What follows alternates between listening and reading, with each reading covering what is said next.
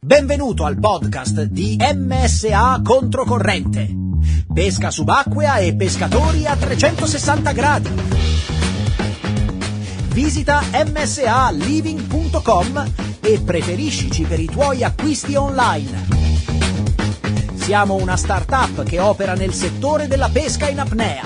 Supporta lo show e proteggi con noi la pesca subacquea. Ciao Giuseppe, ce l'abbiamo fatta, come stai? Bene, bene, tu? A posto, a posto. È stata una giornata lunga, molto lunga. Stamattina mi sono svegliato, avevo un, un'altra puntata che ho registrato con eh, Cinzia Cara, una pescatrice subacquea ah. sarda. Eh, è stata veramente una chiamata interessante, abbiamo visto la pesca subacquea dal punto di vista, diciamo, femminile, ridevamo molto rispetto al, al discorso, sai, eh, diciamo, minchia, ogni volta le mogli a volte rompono le palle che, capito, noi andiamo a pescare, ma se tu sei la moglie, invece il marito te le rompe le palle, eh, ed è capitato, quindi una, ah, ho, una visto, chiamata... ho visto che lei è anche molto campagnola, quindi credo che il suo compagno sia uguale a lei, diciamo. Sì, guarda, è stata veramente una chiamata molto interessante. A funghi, va a asparagi. Eh sì, pesca, sì. No? Non so Ma se va c'è- a caccia, ma Ma ci hai fatto caso che eh, funghi, asparagi o caccia o anche il surf o comunque tutto quello che è natura è molto comune in, eh, a tutti i pescatori o a quasi tutti. sì, sì. Ma Eh, guarda, parlavamo con un amico le, similit- le similitudini che ci sono fra caccia e pesca. Ci sono molte coincidenze anche Sì. sulla terraferma, comunque. Sulla, sì, sì. diciamo, sulla, sulla selvaggina abbiamo molte similitudini con la fauna. Sì, sì, sì, sì, sì, sì, Diciamo, assolutamente. Eh, eh, A me attrae tantissimo la natura e il selvaggio. Comunque, partiamo da, partiamo da zero. Tu ti chiami Giuseppe Piras, pescatore sardo, ma Esatto. eh, quanti anni hai? Cominciamo da questo. Eh, io sono grandicello, non so tu, ma io i miei 45 li ho fatti il 28 luglio.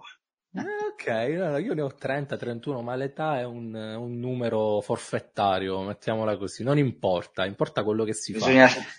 bisogna sentirsi giovani dentro, dai. Giusto, 40 anni dopo. Eh, allora, Giuseppe, tu eh, peschi in Sardegna, il tuo nome, io eh, l'ho, l'ho sentito molte volte, eh, è una cosa che mi ha colpito particolarmente, motivo per il quale ho, ho deciso di mettermi in contatto con te, che non è stato facile riuscire a organizzare, però ci sta, queste sono le cose belle che sono difficili da fare. Eh, mi ha colpito profondamente il tuo stile di pesca. Ma mi ha colpito così profondamente che eh, dovevo capire come sei arrivato a questo. E quando ci siamo sentiti per la prima volta e mi hai accennato che fai fatto da cameraman a Giorgio da Piran, Sì. ho cominciato a fare uno più uno. Partiamo dall'inizio. Quando è che ti avvicini alla pesca subacquea? Ma guarda, sostanzialmente la tendenza che hanno tutti i pescatori è dire 8 anni, 10 anni. In realtà a quell'età puoi solo metterti la maschera e il boccaglio e pinneggiare e osservare un po' il fondale, no? Sì. Io mi sono avvicinato alla pesca subacquea con un mio carissimo amico di Sassari, Nicola Donizio, a pescare all'agguato, in acqua bassa, diciamo. Ero già abbastanza grandicello, avevo 17 anni. Ok. Quindi poi è nata questa forte passione e mi sono... ho voltato subito a pagina, mi sono dato alla profondità. Ok. Ok. Mi sono innamorato di queste quote importanti, io ho sempre pescato in costante, fra i 25, 35 e 37, senza Ok. l'ausilio del piombo mobile che oggi va di moda. E quindi che cosa ho fatto? Ho intrapreso questa strada eh, dello studio dei percorsi subacquei. Ok. Che cosa ho fatto? Sono andato a, diciamo, a studiare selezionando le varie specie ittiche. Ti faccio un esempio, ho fatto un anno dentici, un anno solo ratte, un anno curvine, un anno solo i saraghi, quindi Ok. tendenzialmente cercando solo quel tipo di preda sono riuscito a capire tante cose. Cosa mangiano, perché, perché con quella corrente c'è più, più quella specie piuttosto che un'altra. E anche sono riuscito a capire che una specie ittica attrae l'altra. Ad esempio, dove ci sono le cernie ci sono le corvine, dove ci sono le corvine ci sono i dentici. Quindi poi lì Ok. devi capire un attimino, devi capire un attimino se togliere la cernia o togliere le corvine o viceversa, perché poi Le o non trovi una o non trovi l'altra. Ah, ok, eh, ok, Eh, allora, saranno domande che hanno risposte lunghissime, però così in, in linea di certo. massima, dammi una descrizione di queste, di questo intersecarsi di queste specie. Eh, a che riguardo? Cosa Eh, vorresti ecco, sapere? rispetto alla presenza di, di una o dell'altra. Ad esempio, quando io ho iniziato a cercare le cernie, innanzitutto ehm, le ho cercate in una zona dove un mio compagno di pesca non le riusciva a trovare.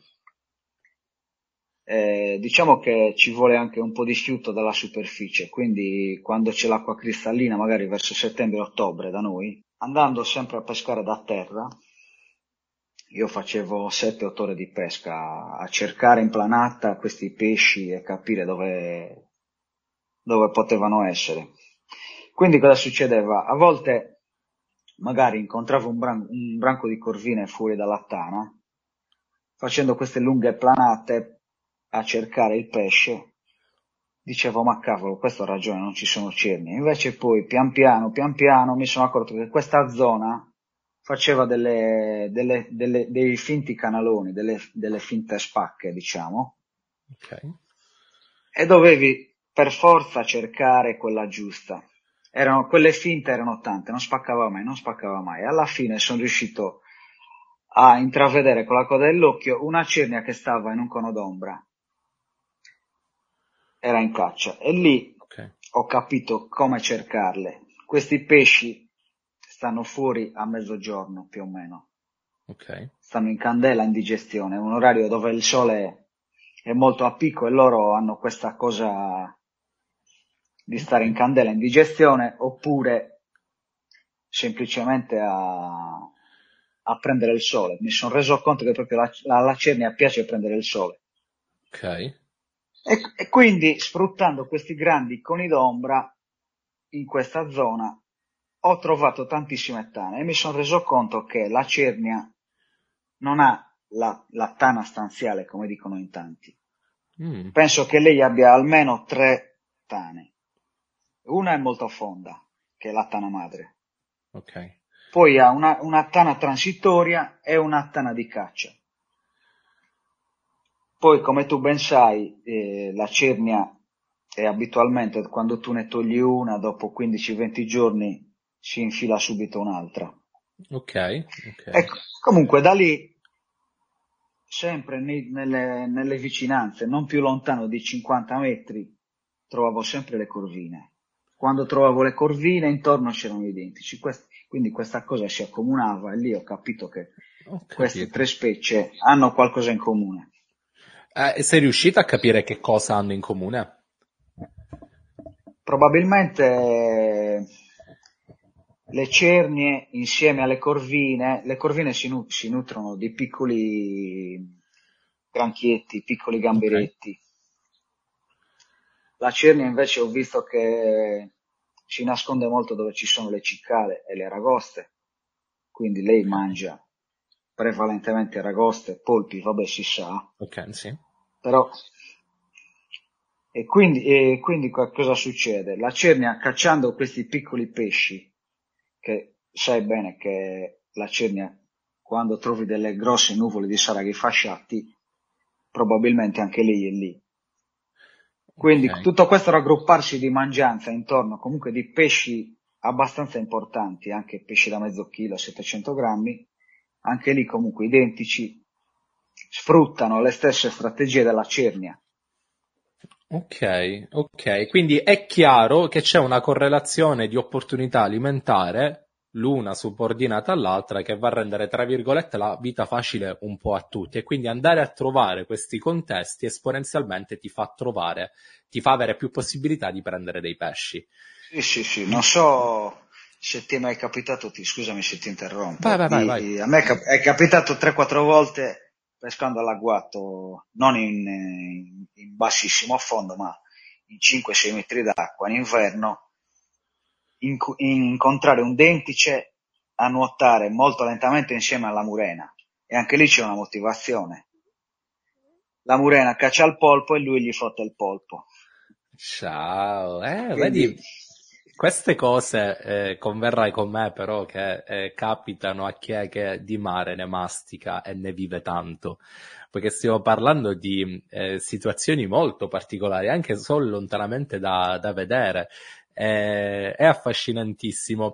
Tu hai un approccio molto, ehm, molto naturale a questo, cioè tu si parla poco di questo approccio alla pesca, in effetti. Una cosa che, che ho visto e che eh, rivedevo e ora sto ripercependo nei documentari di, di Giorgio era questo approccio così animale alla preda, cioè noi stiamo cacciando... Il finto primordiale, sì. Esatto, sì, cioè tu praticamente stai capendo il comportamento di quell'animale per per anticiparlo fondamentalmente. Ehm, ok, wow, qua potremmo non, non finire più. Eh, passiamo un attimo a te prima di continuare con eh, le, il discorso pesca perché ho proprio la sensazione che da questa chiamata possiamo tirare fuori dei consigli tangibili che possono veramente fare la differenza per i pescatori. Ehm, di che cosa ti occupi nella vita? Allora, io nella vita faccio il servitore della patria, così si dice, sono un militare okay. dell'esercito italiano. Ok. Eh, come mestiere faccio il cuoco all'interno della caserma. Ok. Quando Fico. diciamo così andiamo a fare delle missioni, dei campi. Ok, ok. Hai girato tanto in... Eh, o...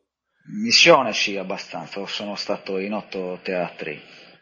Ok, cioè quali sono stati? Cioè, Ho quelli Libano, che hanno... Kosovo, Macedonia.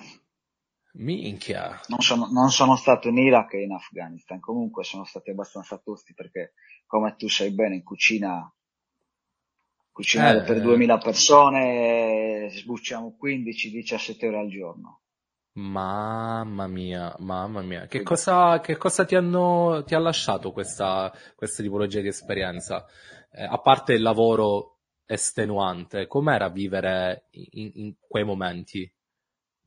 Eh, sicuramente stare lontano dai familiari per sei mesi non è semplice, però diciamo che essendo comunque anche in mare un lupo solitario non è stato quello il problema. Sicuramente è estenuante il lavoro. Okay, Poi per okay. il resto, lavorando in cucina, io non uscendo fuori non avevo contatti all'esterno, quindi prevalentemente direi... quello è il mio, okay. il mio range. Direi, quasi, direi che eh, anche meno male così, che comunque la guerra sì. Eh, lascia, lasciamo stare, diciamo, non, non, si augura a nessuno eh, i terrori della guerra sono, sono a tutti gli effetti dei, dei, traumi. È incredibile quello che sta accadendo per ora nel mondo ehm, ed è così strano, cioè tu l'hai vissuta, ok? Io queste cose non le ho mai vissute e sapere che a sei ore da casa mia prendendo un aereo stanno accadendo delle atrocità umane ed è così vicino, da, parlando chiaramente come se fosse in Sicilia, per quello che sta succedendo in, con Israele e così via, è, fa veramente paura e, sottolinea quanto eh, leggeri siano questi equilibri su cui viviamo ehm, a tutti gli effetti. Speriamo sempre di non, non ritrovarci mai in nessuna di queste situazioni. Ehm, dove, dove stai tu in Sardegna? Io sto in provincia di Sassari, mi trovo, il mio paesello è un paesello di 6.000 abitanti, si chiama Ossi. Ossi. Dist- okay. Esatto, dista, il mare dista, dipende, sono in una posizione abbastanza strategica. Prevalentemente io vado a Stintino, sono 60 km. 40 okay. minuti. Ok. Per, C'è vicino per... Castelsardo, Isola okay. Rossa, comunque bene o male ci spostiamo abbastanza. Io mi muovo abbastanza d'inverno da terra, poi okay. esco in gommone in okay. Il problema non si pone.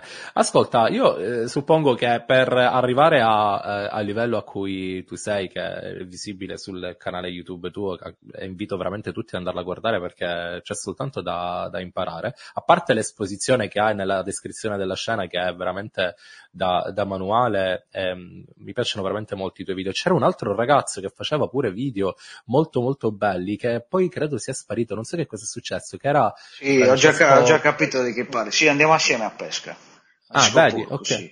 Purtroppo gli hanno eh, tolto il canale, non so per che cosa, non ho capito okay. bene. Ok, ah, mi ricordo che non anche lui aveva... Sì, anche lui ha un modo di pescare forte. molto forte ed è impressionante come con gli accorgimenti che voi conoscete riusciate a essere così costanti nelle catture, però alla base credo che di nuovo tempo in acqua ne spendi. Quanto durano le tue pescate normalmente e quante volte vai a pescare, Giuseppe, giusto per farmi un'idea? Ma guarda, in questo periodo qua in Sardegna eh, è almeno, non ti dico cazzate, tre mesi e mezzo che non si riesce, riesce ad andare a pesca. Ok. Eh, venti dominanti di ponente maestrale quest'anno stanno distruggendo completamente le coste. Okay. Fondamentalmente comunque io riesco ad andare, il mio lavoro mi permette di avere abbastanza riposo e quando decido di andare riesco ad andare anche quattro volte alla settimana. Ecco, ecco. E per le mie pescate durano, guarda, non ci crederai ma io quando vado a pesca sto anche 7-8 ore in acqua. Ah, vedi. Okay. Pescando l'agguato. Ok. Eh, questo la cosa difficile con tutte quelle ore è non perdere mai la concentrazione, che è quello che io sì. dico quasi sempre nei miei video. Okay. Quando tu perdi la concentrazione dietro il masso, devi pensare oltre. Non sì. vedo niente, penso che dietro quel masso c'è qualcosa. Il mio percorso mentale è sempre quello è quasi sempre vincente. Ok, quindi tu visualizzi quello che vuoi cacciare o quello che ti aspetti che possa accadere e ti tieni pronto all'azione, praticamente. Esatto, quando, sì. quando, parli, quando, parli, di concentrazione, ehm, io la vedo fondamentalmente su due punti di vista. Uno è quello tecnico in, in termini di, di, attrezzatura che ti deve dare quel comfort eh, e quell'efficacia tale da tu non doverti preoccupare degli agenti esterni, quindi freddo, eh, la piombatura perfetta, eh, eh, ti devi trovare a tuo agio in acqua, che tu dirai vabbè è normale, sì, però perché, per chi comincia questi ragionamenti chiaramente n- non se li fa eh, e quindi sicuramente ci sarà una particolare attenzione nella, nella, pesata che deve essere al grammo, ma invece a livello personale tu, oltre a questa visualizzazione, ehm, come percepisci l'ambiente esterno? Cioè come lo vivi? Quando tu entri in un posto, come ti ci cominci ad approcciare? Raccontami questo percorso che tu fai. Allora, c'è da, eh, da premettere una cosa. Io personalmente, eh, studiando comunque i venti più propensi alla determinata zona in cui vado a battere, ho preso tantissimi cappotti, perché mi sono intestardito per dirti andare a Mare dei Fuori, un posto che comunque frequentiamo in tanti del Sassarese, sì se tu vai a mare di fuori con i venti da est, non prendi nulla. Ma mi ci sono intestardito andarci 20 volte di fila, non prendi niente. Devi andare con i venti di Libeccio, devi andare col maestrale che smonta. Mentre ad esempio può funzionare il, i venti da est funzionano molto bene nella zona di Castelsardo, Isola Rossa. Ok, ok. Quindi, quindi azzerando questa cosa qua, poi sono riuscito a colpo sicuro ad andare in determinate zone e fare carniere. Poi certo capita la giornata che non gira niente, però prevalentemente queste sono le accortezze che bisogna apprendere. Anche come dicevi tu, la pesata.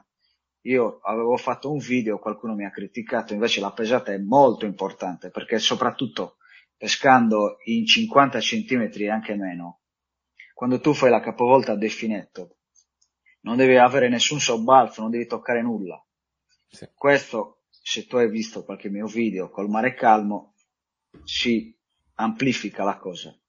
Sì, sì. Distrazione mentale che poi alla fine è noia, perché tu magari fai un percorso subacqueo e non vedi pesce. È normale che uno abbassa l'atten- l'attenzione. Sì. Sì. Io riesco a non abbassarla, perché quando la abbassi ti capita il pescione e, lo, e no, non lo prendi. Ok. Quindi ok. questo è il consiglio che io do a tutti, più forti e meno forti.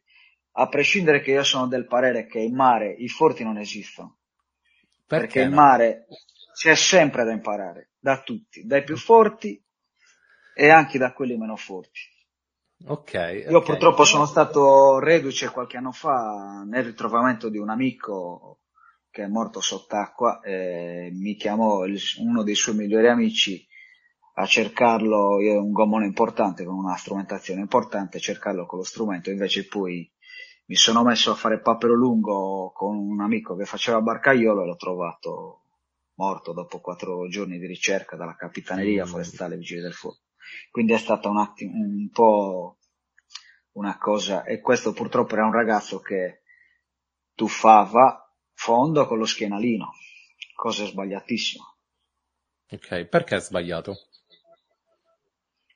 Perché comunque sia, sì, tu ti ventili, diciamo che non ti ventili bene, però magari cadi a foglia morta Sì. e eh, non stai sganciando. Una volta che sei sul fondo il piombo ce l'hai addosso e quindi la fatica si raddoppia. Sì, La sì. tensione ce l'hai sempre, mascelle, gambe, tronco, perché sei legato ai piombi, e lo schienalino. La, la- la cosa è sempre guardare la superficie, sei teso.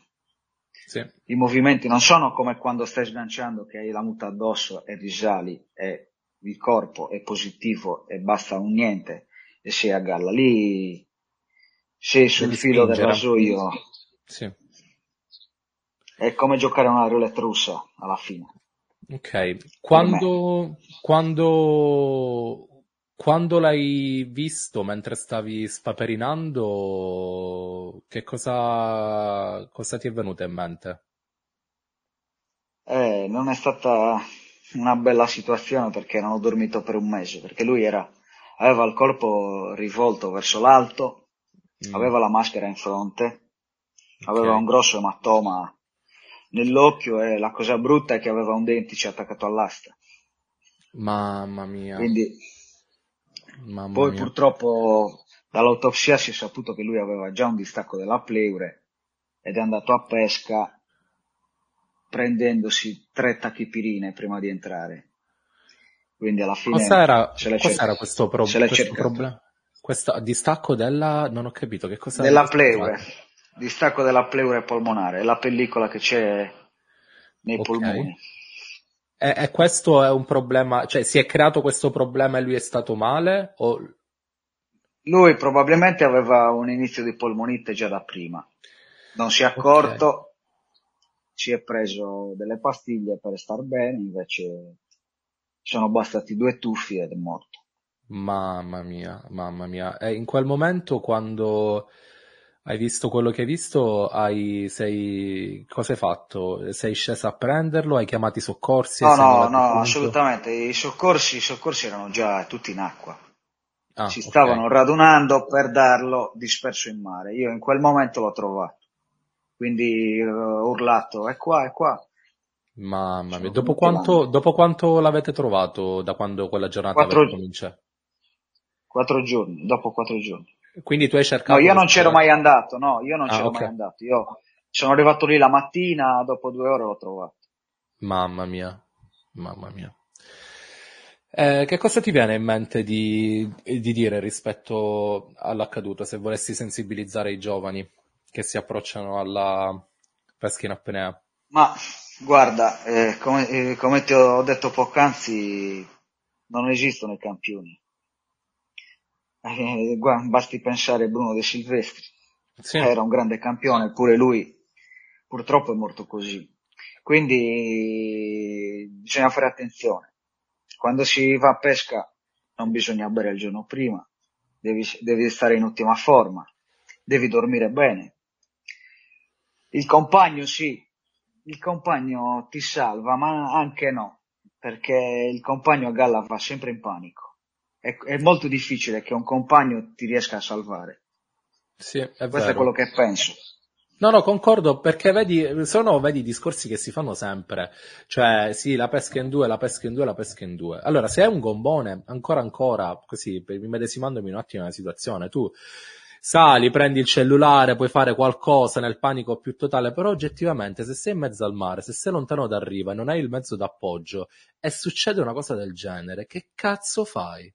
Cioè, il tempo che torni eh, per cercare aiuto, a meno che tu non abbia un telefono eh, sulla boa, sulla plancetta, cioè, le, le, le chances di, di, risolvere sono oggettivamente poche, meglio di niente, però concordo, concordo con quello che dici. Alla, alla fine, col senno di poi possiamo pensare tante cose, basta pensare che tu magari ti trovi in mezzo al mare col compagno di pesca, tutte e due con la boa, tutte e due collaborate, uno ti sviene, mettiamo caso che scendi giù, lo prendi, devi togliergli i piombi, lo porti a galla, è svenuto, lì il panico ti prende per forza, sì. al sopravvento.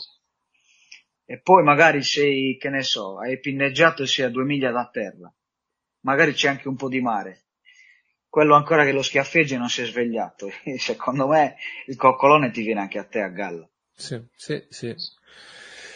Beh, eh, questa è la, questa è la realtà, cioè si parla secondo me poco di queste cose, eh, si parla e secondo me la prevenzione sì, cioè che, che prevenzione puoi fare? Puoi fare dei corsi di rianimazione, però poi di nuovo sei in acqua e, e il contesto è difficile, eh, non avendo mezzi d'appoggio, beh, eh, ragazzi state attenti, che, cosa, che cos'altro possiamo dire? Cioè fate quello che fate, non, non fate quello che pensate di poter fare, ecco.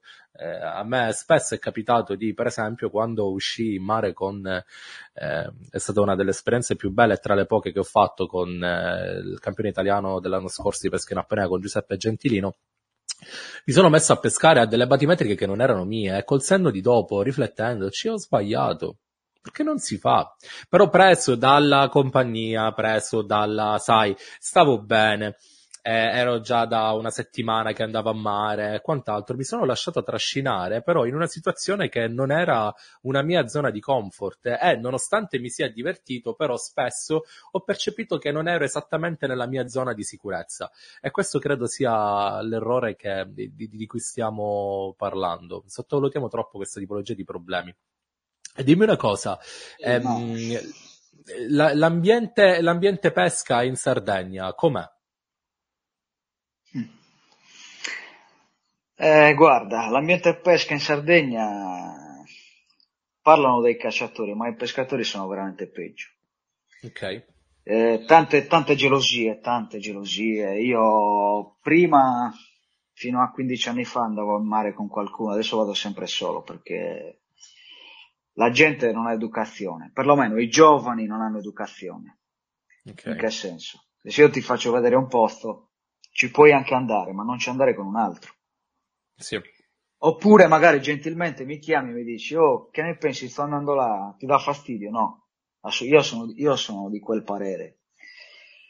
Quando è capitato che qualche amico mi ha fatto vedere un posto, quello è stato l'unico momento che te lo sei salvato, perché non ci vado, perché me l'hai fatto vedere tu, perché okay. io i posti me li so cercare e la penso così. Ok. Ok, no, no, no, ci sta. Eh, non è semplice. Perché hai questa visione del. Più che altro non è, da, non è, da, tutti, non è da tutti, perché c'è una. Eh, più che atavicità c'è un'avidità in questo senso. Perché tu eh. sei atavico quando dimostri di essere un predatore. Sì. Sei avido quando io ti faccio una cosa e tu fondamentalmente me la vuoi rubare, perché poi alla fine di farina del tuo sacco non c'è nulla. E è questo vero. succede anche con le lenze, eh, perché io pesco anche, faccio tutti i sistemi di pesca anche con okay. le canne. Ok, è vero, è una definizione molto accurata quello del discorso di, di, di avidità, eh, così come la sensazione di possesso rispetto ad un posto, mi verrebbe anche da dire. Ehm, certo, sì. eh, dico, eh, di nuovo, sono sensazioni eh, e sentimenti eh, umani, naturali, però non credi che questo vada eh, a, un attimo a, forse è un discorso un po' troppo ampio, però vediamo, dai, affrontiamolo. Il discorso di tenere per sé le cose e di non condividerle, non credi che possa limitare la, la crescita del settore e dell'espansione del certo. settore? E, e questo certo, è chiaro certo. che uno può dire, e a me che cazzo me ne fotte di far espandere il settore, perché sono avido rispetto a tutto e così via. Però ehm, rispetto a ehm, un sentimento in particolare che ho notato e ho molto apprezzato nell'ultimo viaggio che ho fatto a Fuerteventura, parlando con il presidente della, dell'associazione di pesca sube canaria, lui ha proprio la voglia di condividere così da fare sempre più numero, quindi da aumentare i, le, le teste della categoria per avere sempre più peso politico. E credo che quella sia un, um, un, un, punto smart su cui riflettere perché avendo più peso politico e quindi più tesserati e quindi più gente che fa questo sport, la disciplina si può tutelare di più. In Sardegna sembra che voi abbiate ehm, lo, lo Stato e la politica sembra che vogliano, generalizzando, eh, vogliano estendere ehm, tante aree marine, vogliono fare tante aree marine, non credi che essendo così gelosi noi togliamo la possibilità a tanti giovani di sputtanare posti, però anche di cominciare questo sport e continuare e crescere in questo sport? Ma guarda, io fondamentalmente da istruttore di pesca e di apnea ti posso dire che no, non avrei nessun interesse neanche a fare questa videoconferenza perché, sai, ti dico le cose e uno non viene al corso, non sì. è così perché sì. ricevo, ricevo, tante chiamate di gente che vuole venire a pescare con me e ce li porto volentieri anche senza okay. fare corsi. Ultima, ultimamente ho fatto qualche stage, ma comunque fondamentalmente il mio insegnamento per quello nel mio piccolo, sì. ripeto, campioni in mare non ce n'è. Sì. I campioni sono i garisti per me i pescatori okay. sono un'altra cosa. Ok, ok. Io ti porto in acqua, prima di tutto capisco se sei portato per andare a mare, perché capitano anche queste persone che sono appassionati, io li chiamo, scu- eh, fammi passare il termine, segaioli da mouse. Ok, sì, sì, sì. o segaioli da tastiera, come li vuoi chiamare tu. Comunque, mi rendo conto se sei portato o meno, ti correggo la pinneggiata, ti spiego che il peso è importante, ti spiego che l'andatura è importante, poi magari dopo viene il fucile. Prima c'è tutta la, la, diciamo, la logistica che ti porta a fare un'azione corretta, poi magari viene il fucile. Ok. Eh, Comunque, diciamo... tendenzialmente, tendenzialmente io sono uno che sono mo- uno molto diretto Okay. O ti dico tutto o non ti dico niente. Eh, vado, a, vado, un po' a pelle. Eh vabbè, ci sta, dici, te lo devi, tra virgolette, meritare, e ci sta, no, no assolutamente. Guarda, io apprezzo la, la, tua presenza al podcast, lungi da me l'idea di ehm, criticare questo eh, spirito di conservazione rispetto agli spot, perché capisco pure che... Ehm, io la penso un po' come, come Luigi Puretti, ho sentito l'intervista, eh, sicuramente conoscendoci andremo d'accordo, alla fine anche lui è una bella testa dici, è una bella mentalità. Porti, porti eh, la gente che lo merita, ci sta, parlavamo pure di questo eh, dopo tante delusioni e, e, ci sta. Io ho uno spirito molto liberista da questo punto di vista, forse perché ehm, non lo so, magari eh, se un giorno dovessi diventare bravo e scoprire dei posti eccezionali che mi regalano delle emozioni uniche, le vorrò anch'io tenere per me. Eh, però a me piace eh, molto da, da, dal punto di vista politico affrontare la, la, la, situazione pesca e dico quante più informazioni ci sono in giro, quanto più se ne parla, quanto eh, più gente pesca e si diverte, quanto più possiamo proteggere la categoria perché potenzialmente riusciamo ad acquisire, potremmo riuscire ad acquisire un, un maggiore valore eh, percepito spirito nella società di oggi che è contro tutto questo, che è contro la caccia, che è contro la pesca e così via. Ti è mai capitato di vedere quei video di pescatori o di cacciatori dove ci arrivano gli animalisti e li fanno staccare? Sì, sì.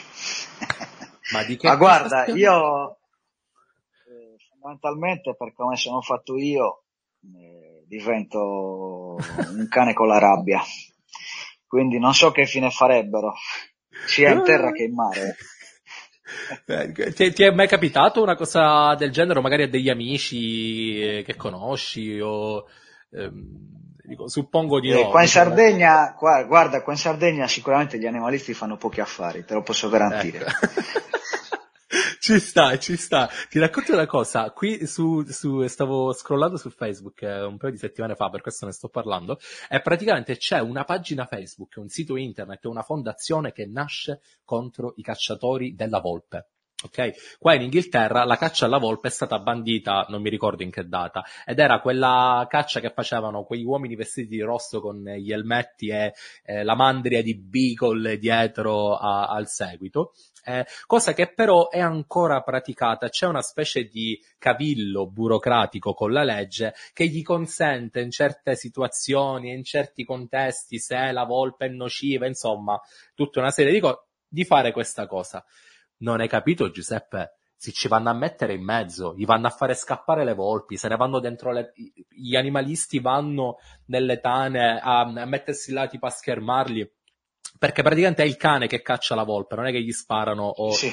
E, e aspetta, ci vanno 3, 4, 5, 6 persone, tutti incappucciati con le telecamere a filmare quello che accade direttamente in faccia e poi pubblicano tutto online.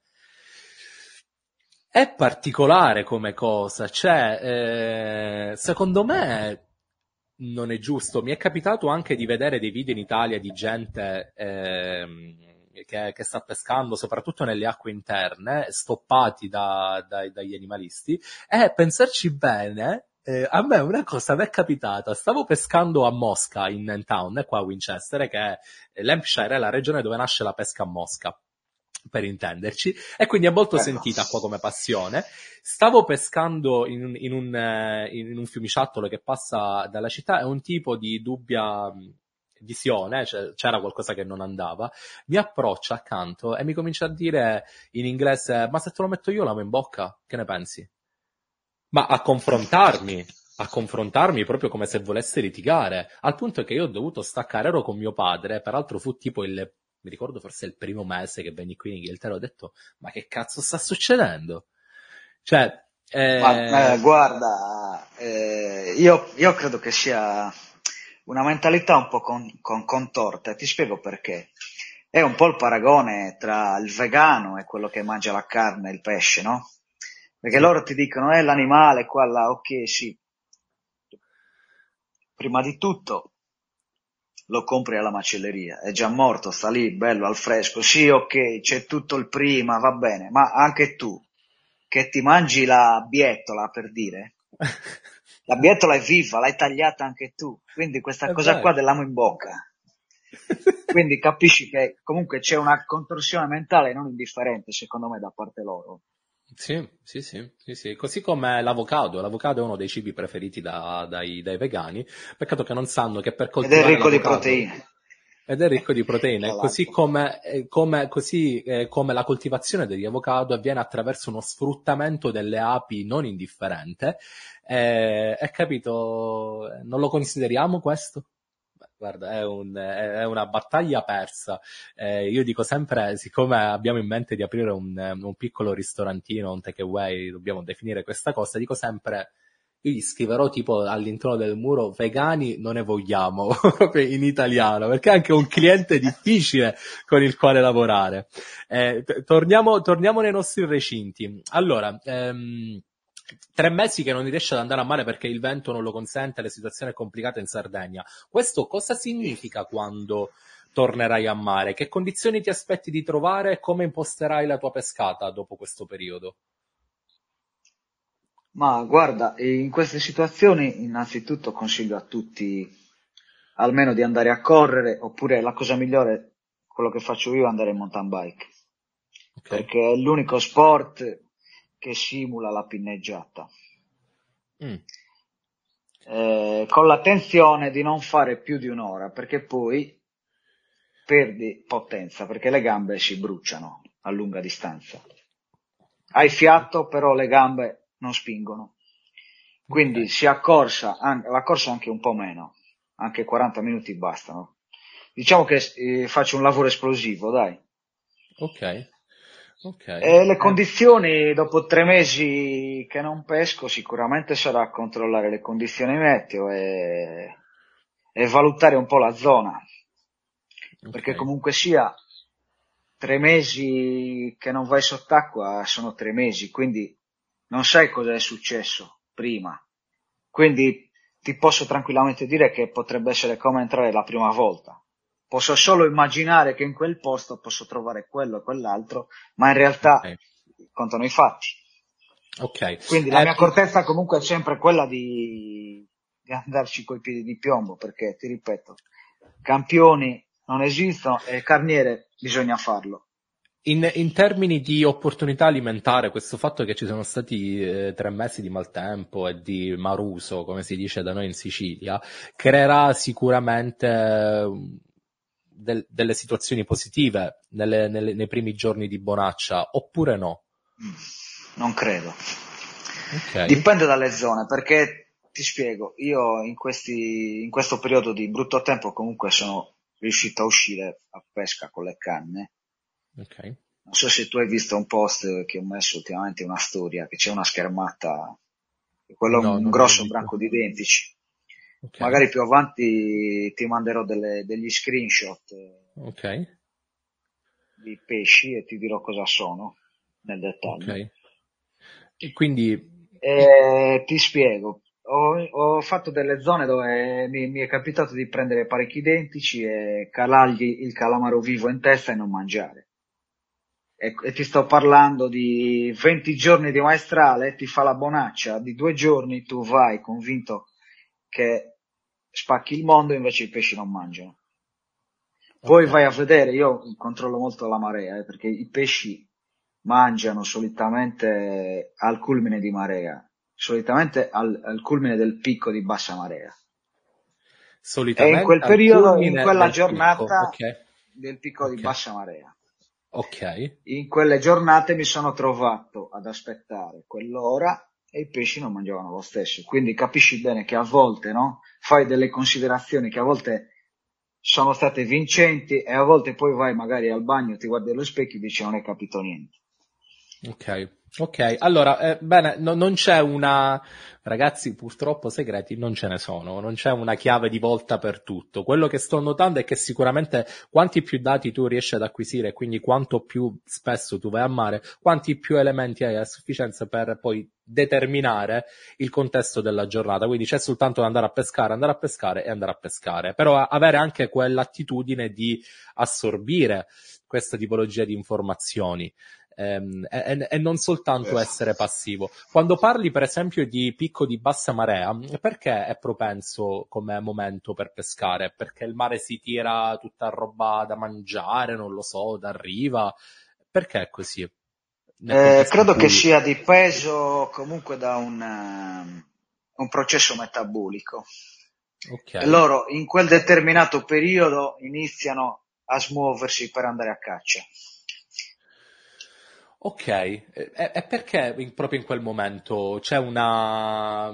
Cos'è che li spinge ad andare a caccia, a smuoversi per andare a caccia quando... Perché eh, probabilmente, probabilmente anche le loro prede si smuovono okay. metabolicamente per andare a mangiare e di conseguenza loro fanno la stessa cosa.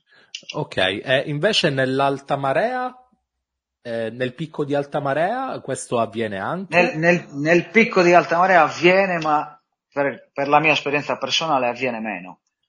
Okay. Soprattutto quando c'è la luna piena, che i pesci molte volte si alimentano di notte.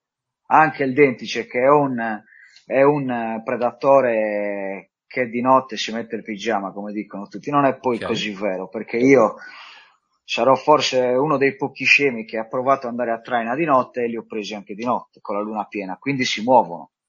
Ok, ok, ok. E, e, e quindi alimentandosi di notte non hanno la necessità di alimentarsi di giorno? È stupida come affermazione? O... Non è stupida perché io ti posso garantire che molte volte, anzi ti dirò anche l'80% delle volte in inverno vado a pescare a luna di pomeriggio, dall'una al tramonto. Se vado all'alba non trovo quasi niente, cosa che invece non succede in estate. Ok, ok. Eh, eh, questa subordinazione alla luna piena eh, significa che se non c'è la luna piena è più probabile che magari alle prime luci dell'alba tu possa trovare qualcosa che magari non si è alimentato di notte, ma che sta aspettando le prime luci. Ma, ma soltanto perché, quel, perché, la motivazione è che comunque un sarago, un esempio, che si alimenta di notte con la luna piena, di giorno sta in tana. Viceversa. Ok, ok. Lo trovi la mattina. Ok, ok. Quindi eh, sicuramente focalizzarci sulla sull'attenzione alimentare come questa viene influenzata dagli agenti esterni è, sembra essere una giusta chiave di lettura per avere una presenza del pesce diciamo quanto più regolare possibile nelle nostre uscite. Okay. Questo sempre prendilo con le pinze perché comunque è una percezione mia che comunque sì, ho, sì, ho, toccato, ho toccato con mano, poi magari No, vabbè, Faccio un esempio, me... in, intervisti Nicola Riolo e ti dice no, quello è un coglione, lascialo perdere. No, no, no, no, ma guarda, a me sai cosa piace pensare? Che io faccio una chiamata con te, ne faccio altre 100 e poi la gente si fa i, i, loro schemi, ok? Poi magari ha, va a provare quello che ha detto Giuseppe, magari quello che dice Nicola. Insomma, è bello dare gli strumenti e poi la gente quello che vuole fare fa e quello che vuole pensare pensa. Eh, però è molto interessante questo, questo approccio così eh, atavico alla preda. E parlando proprio di questo, che era una delle cose che più mi colpì di Giorgio da Piran, come hai conosciuto Giorgio tu? Ma allora, guarda, Giorgio ha vissuto tantissimi anni in Sardegna, non so se lo sapevi. Sì, sì, sì, sì, sì. E io comunque ero appassionato, ho, ho tutte le sue videocassette, no? E... Un giorno, sai, nella vecchia eh, guida telefonica, cercai il suo numero. ok. Lo chiamai, lui, in quel periodo che l'ho conosciuto lui, me, sicuramente non, non, me ne vorrà male perché è una bravissima persona, abbiamo veramente tanta confidenza, era un orso, non voleva vedere nessuno. Okay. E comunque mi sono avvicinato a lui grazie alla, diciamo, io costruisco i fucili subacquei fin da giovanissimo in legno, no? Okay. Quindi ci siamo confrontati, provavo i fucili, mi li dava, li testavo e da lì è nata una bella amicizia poi abbiamo deciso di andare a pesca insieme e un giorno mi disse, senti, mi sono accorto che hai una bella mano ferma, perché non mi fai da operatore? Non è stato tanto, sai, sei bravo qua là, è stato lui, era colpito dalla mia mano ferma con la telecamera. E allora da lì è nato, diciamo, una, una collaborazione. Cosa, cosa pensi sia stato a conquistare la sua fiducia? Di te? Ah, fondamentalmente io non sono uno sono abbastanza introverso come persona, no? come mi descrivono un po' tutte, An- anzi, eh, chi mi conosce come primo approccio così dice ma quello minchia perché mi guarda male? Invece è il mio modo di essere così, no? Però okay. sai, io sono uno che comunque non fa troppe domande, quindi ho semplicemente detto mi piacerebbe fare una pescata se ti va. E da lì è iniziato tutto, dai. Comunque sì, mi, mi dava fiducia perché comunque aveva capito che non ero uno scemo. Ok. E quindi okay. alla fine siamo andati in Corsica, andavamo due giornate in Corsica, dormivamo in hotel, e poi pescavamo, okay. filmavamo, rientravamo in Sardegna. Quanta, quanti anni avevi quando questo è accaduto?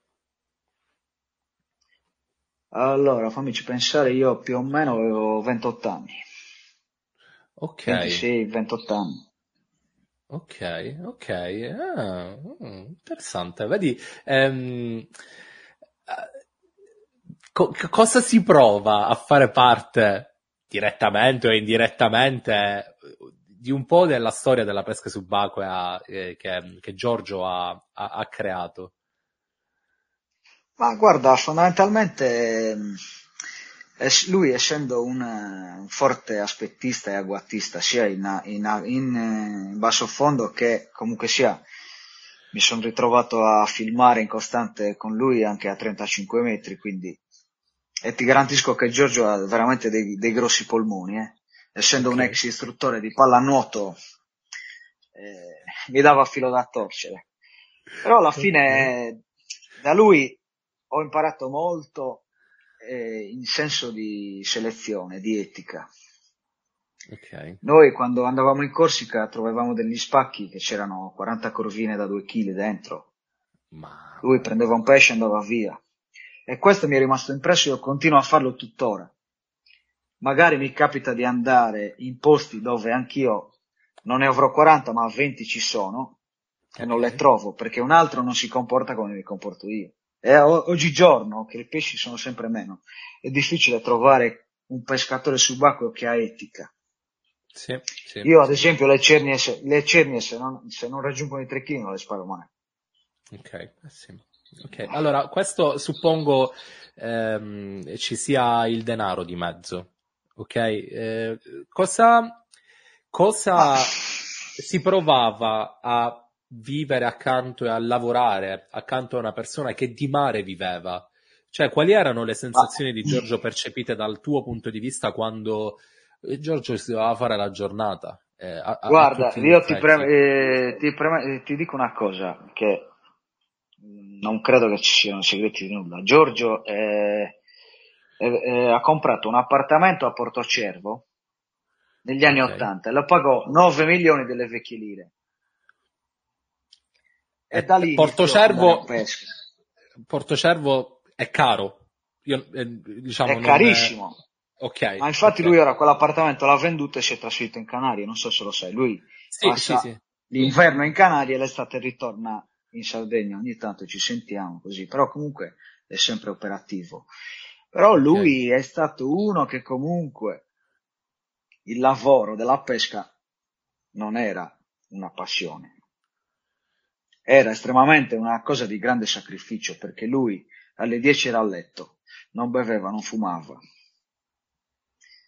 La mattina si alzava alle 4, andava a pescare all'alba, faceva 4 ore di pesca e tornava negli anni Ottanta sicuramente i carnieri erano più generosi di adesso, però lui era uno di quelli che in mare andava tutti i giorni, tempo brutto, tempo buono, tutti i santi giorni.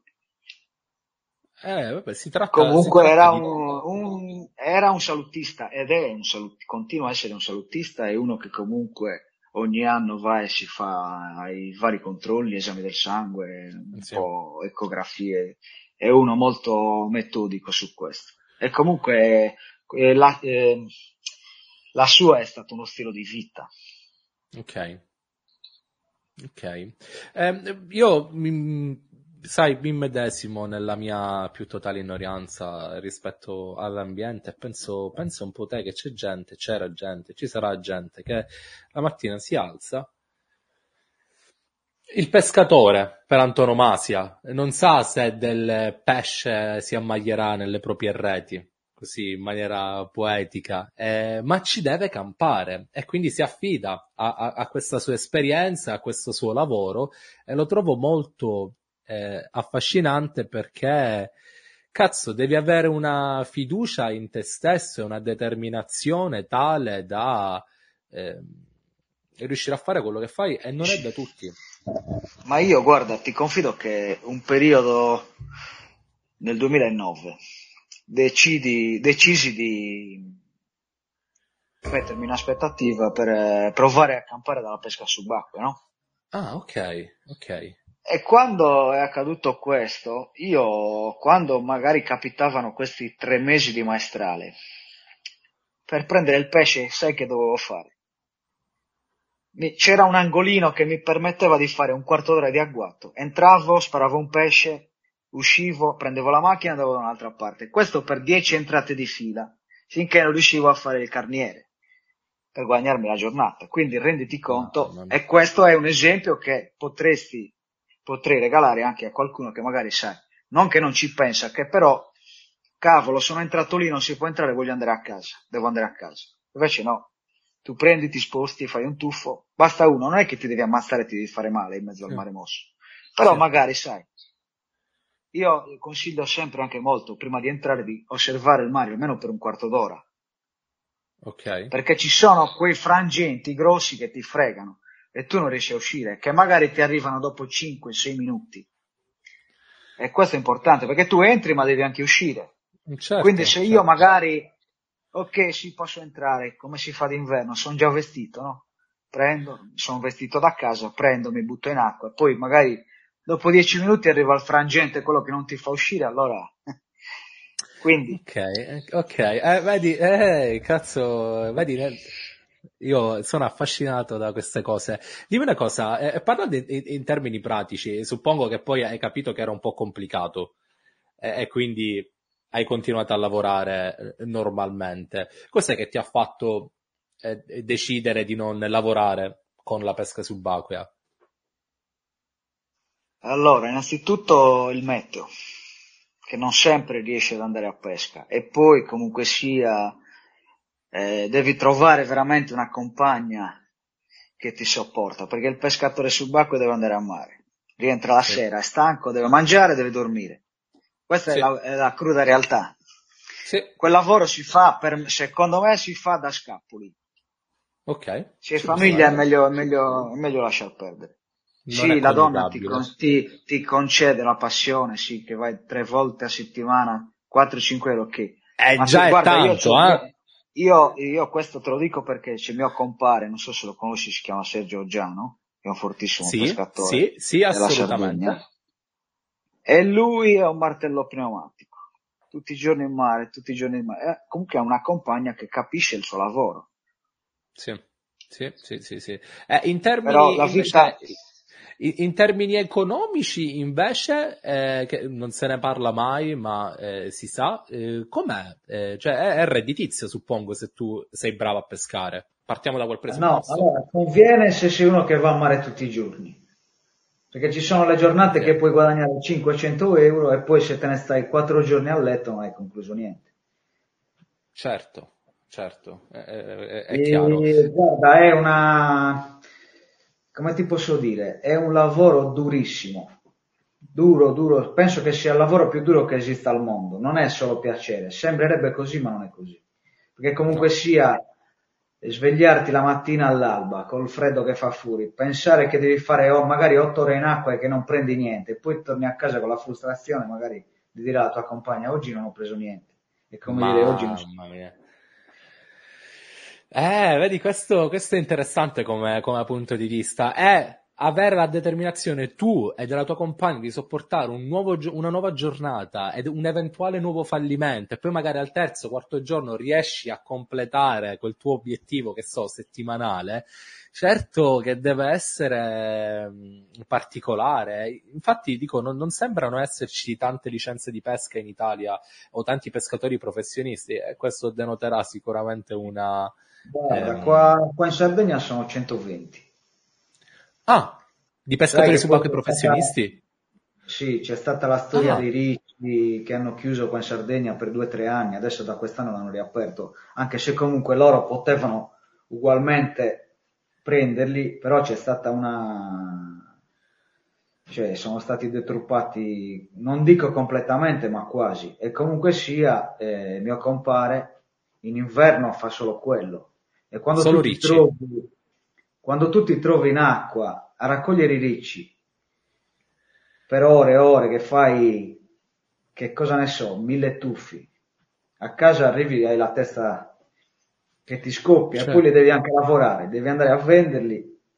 Ma... Dico, una, per me è una vita da scapoli. Poi se trovi la compagnia che ti sopporta, ben venga, perché alla fine... Allora sì, o è è, è, è, estremamente conveniente da un punto di vista economico, è affidabile, ma alla base ci deve essere l'esperienza del pescatore che ti deve garantire questo. Oppure, ragazzi, eh, ci facciamo assumere dalle poste quando assumono. allora, risolviamo... fondamentalmente penserei a una cosa, no? Magari sai, fai un lavoro che un lavoro dove guadagni tanto, lo faccio per dieci anni e poi faccio altro. A mare non lo puoi fare perché non sai se domani peschi o no. Quindi chi eh sì. decide di farlo per me è, è tanta ammirazione. È da stimare. È, è, è un lavoro stimare. faticosissimo e che comunque non, non hai aspettative. Sì, Ma perché sì, pensa, oltre cioè, a pensare al carniere, pensa anche, cioè, quando ti senti male che fai?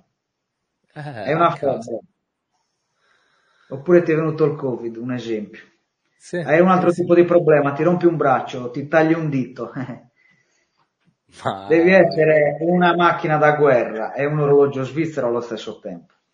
Eh sì, eh sì, eh, il, ferro si deve battere quando è caldo, secondo me, in, questo, in questa tipologia di lavoro. Eh, però, vedi, è interessante come, interessante come argomento. Io ho molta stima di tutti quelli che eh, lo fanno legalmente e illegalmente, anche se, eh, se questa scelta è fatta da, eh, mossa da sentimenti di, sentimenti buoni, va analizzato in una certa maniera. A me invece stanno sul cazzo quelli che dicono io vado a mare perché devo campare la famiglia e, e non c'è lavoro. E, e... No, allora lì si crea secondo me una situazione un po' più complessa da analizzare, perché se tu vuoi valutare altre possibilità di lavoro, capisco che non sono tutte redditizie come magari lo può essere la pesca quando lo è, però ti puoi uniformare alla legge, puoi fare le cose bene, eh, se invece è uno sfruttamento soltanto della risorsa, allora lì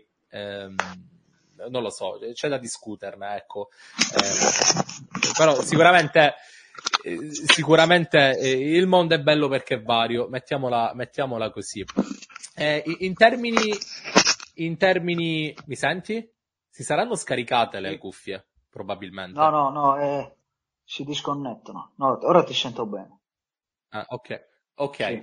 eh, dico sicuramente è un argomento estremamente delicato da, da, da affrontare, ehm, però ecco, beh, c'è poco da dire, ecco, mettiamola così. Complimenti a chi ci campa la famiglia, positivamente e negativamente parlando ehm, eh, però eh, dovrebbero anche essere messi in un contesto tale da essere agevolati in termini eh, burocratici e fiscali per poterlo fare con regolarità e controllo. Sì, ma, ma poi a prescindere da quello, visto che abbiamo toccato comunque il eh, discorso della pesca a livello lavorativo, comunque un pescatore subacqueo professionista bravo, sicuramente andando a mare tutti i giorni, come dico io, ma capisce 700.000 cose in più di te. E mi fanno sorridere quelle persone che provano a confrontarsi, a mettersi alla pari.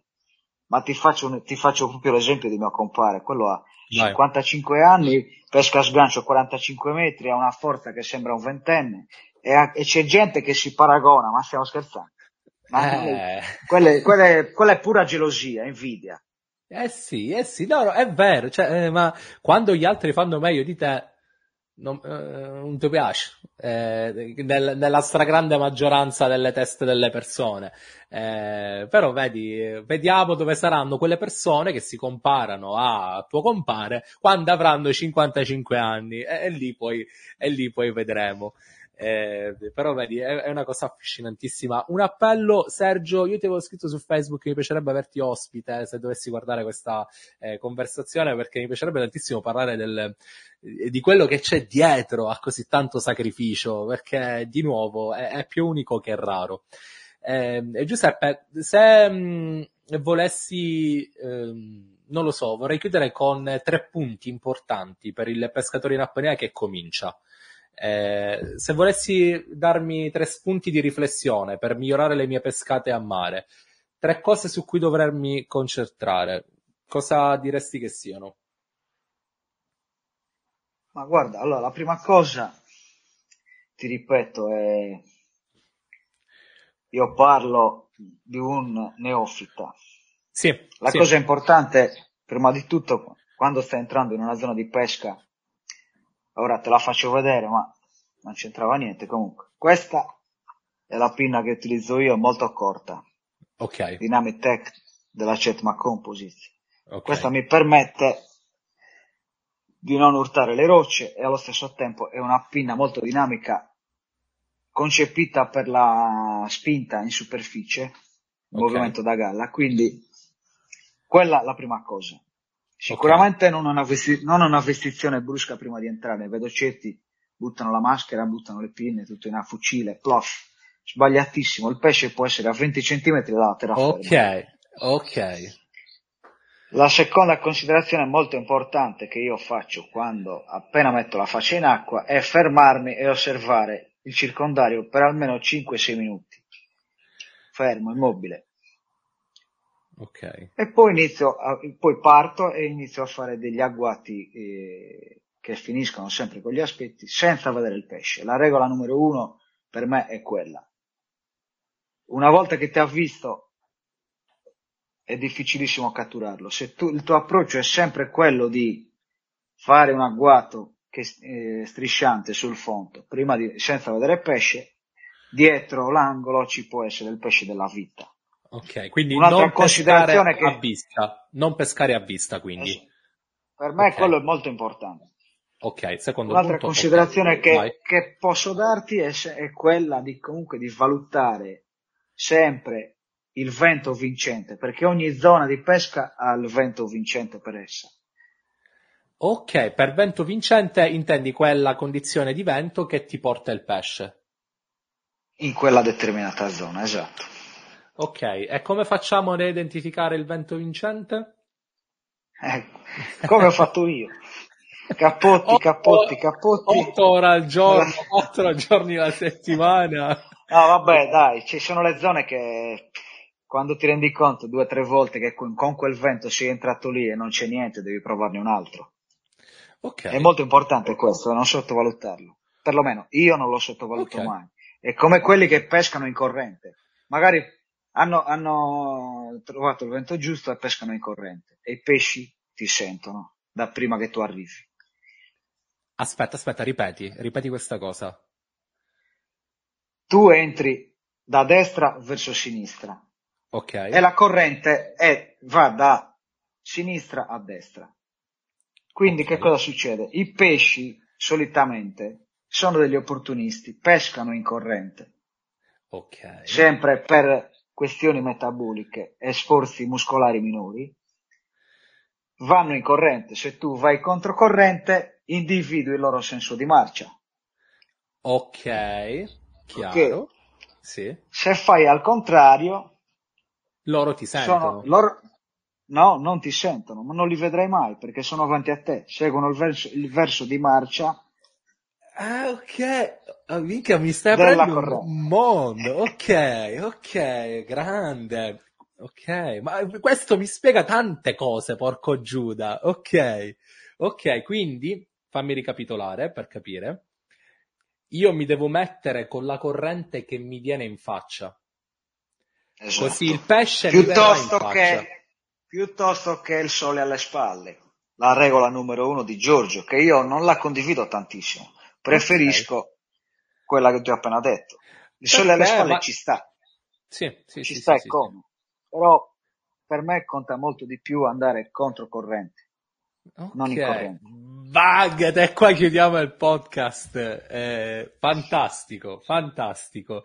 Eh, grazie, vedi, questi sono quei consigli che ehm, io l'avevo percepita sta cosa, perché spesso mi capitava con, eh, spesso mi è capitato con eh, le spigole qua in Inghilterra, che siccome ci sono questi fiumi di corrente, letteralmente, che mm, muovono tonnellate e tonnellate di acqua, spesso mi capitava che i pesci mi arrivavano dai punti sbagliati, oltre che anche una eh, eh, una non comodità nella pesca quando la corrente invece mi veniva ehm, a favore, ecco, mettiamola così, mi distendevo a favore di corrente e già era difficile posizionarmi quando questo avveniva e in effetti non, non vedevo mai niente. Quest'anno ho cambiato un modo di, di, di appostarmi Um, ok, ok, interessante. Nel momento in cui... Un'altra... Domanda...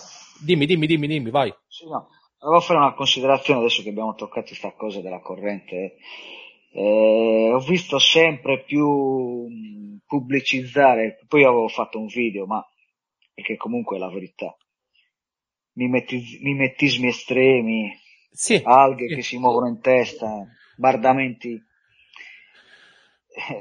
L'organo sensoriale dei pesci, tu emetti una vibrazione in kilohertz diversi, con il cuore o con i movimenti. Il pesce ti sente, ma il pesce è miope, inutile mimetizzarsi all'estremo. Anch'io la muta la uso mimetica.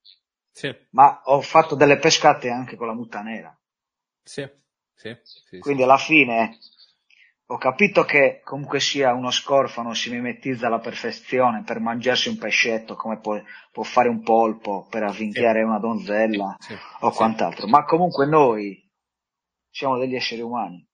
Sì. Emettiamo dei suoni quasi sempre per quanto tu possa essere coperto da una roccia, emetti sempre una vibrazione. Il pesce sì, ti viene addosso perché magari hai fatto le cose giuste, non hai toccato una roccia, non hai toccato una roccia con la pinna, non hai battuto col calcio del fucile, ma non sicuramente perché hai le alghe in testa.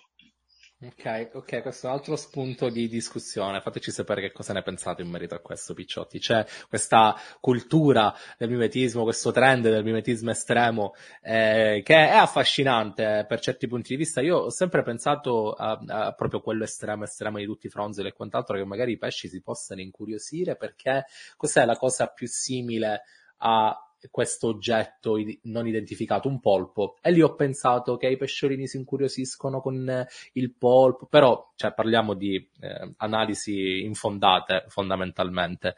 Eh, però assolutamente eh, è vero, Beh, ma basti pensare quando il mimetismo non c'era. Cioè, eh, pesci, veloci- quella che conta è la velocità non aggressiva, più lento sei e più le catture si moltiplicano. Okay. È difficile farlo perché comunque ci vuole un, be- un buon allenamento, una, un'apnea mostruosa, sì, ma sì. non è impossibile. Ok. Oh Giuseppe, grazie per la tua disponibilità, grazie per il tuo tempo, è stato fantastico averti ospite e, ehm, e grazie, per, grazie, per, i consigli veramente. Io spero quest'anno di riuscire a mettere quanto più in pratica possibile e ti farò sapere se funzioneranno queste cose. Grazie eh, e buona... Ti ringrazio chiacchierata molto piacevole. Un abbraccio allora. Buona continuazione.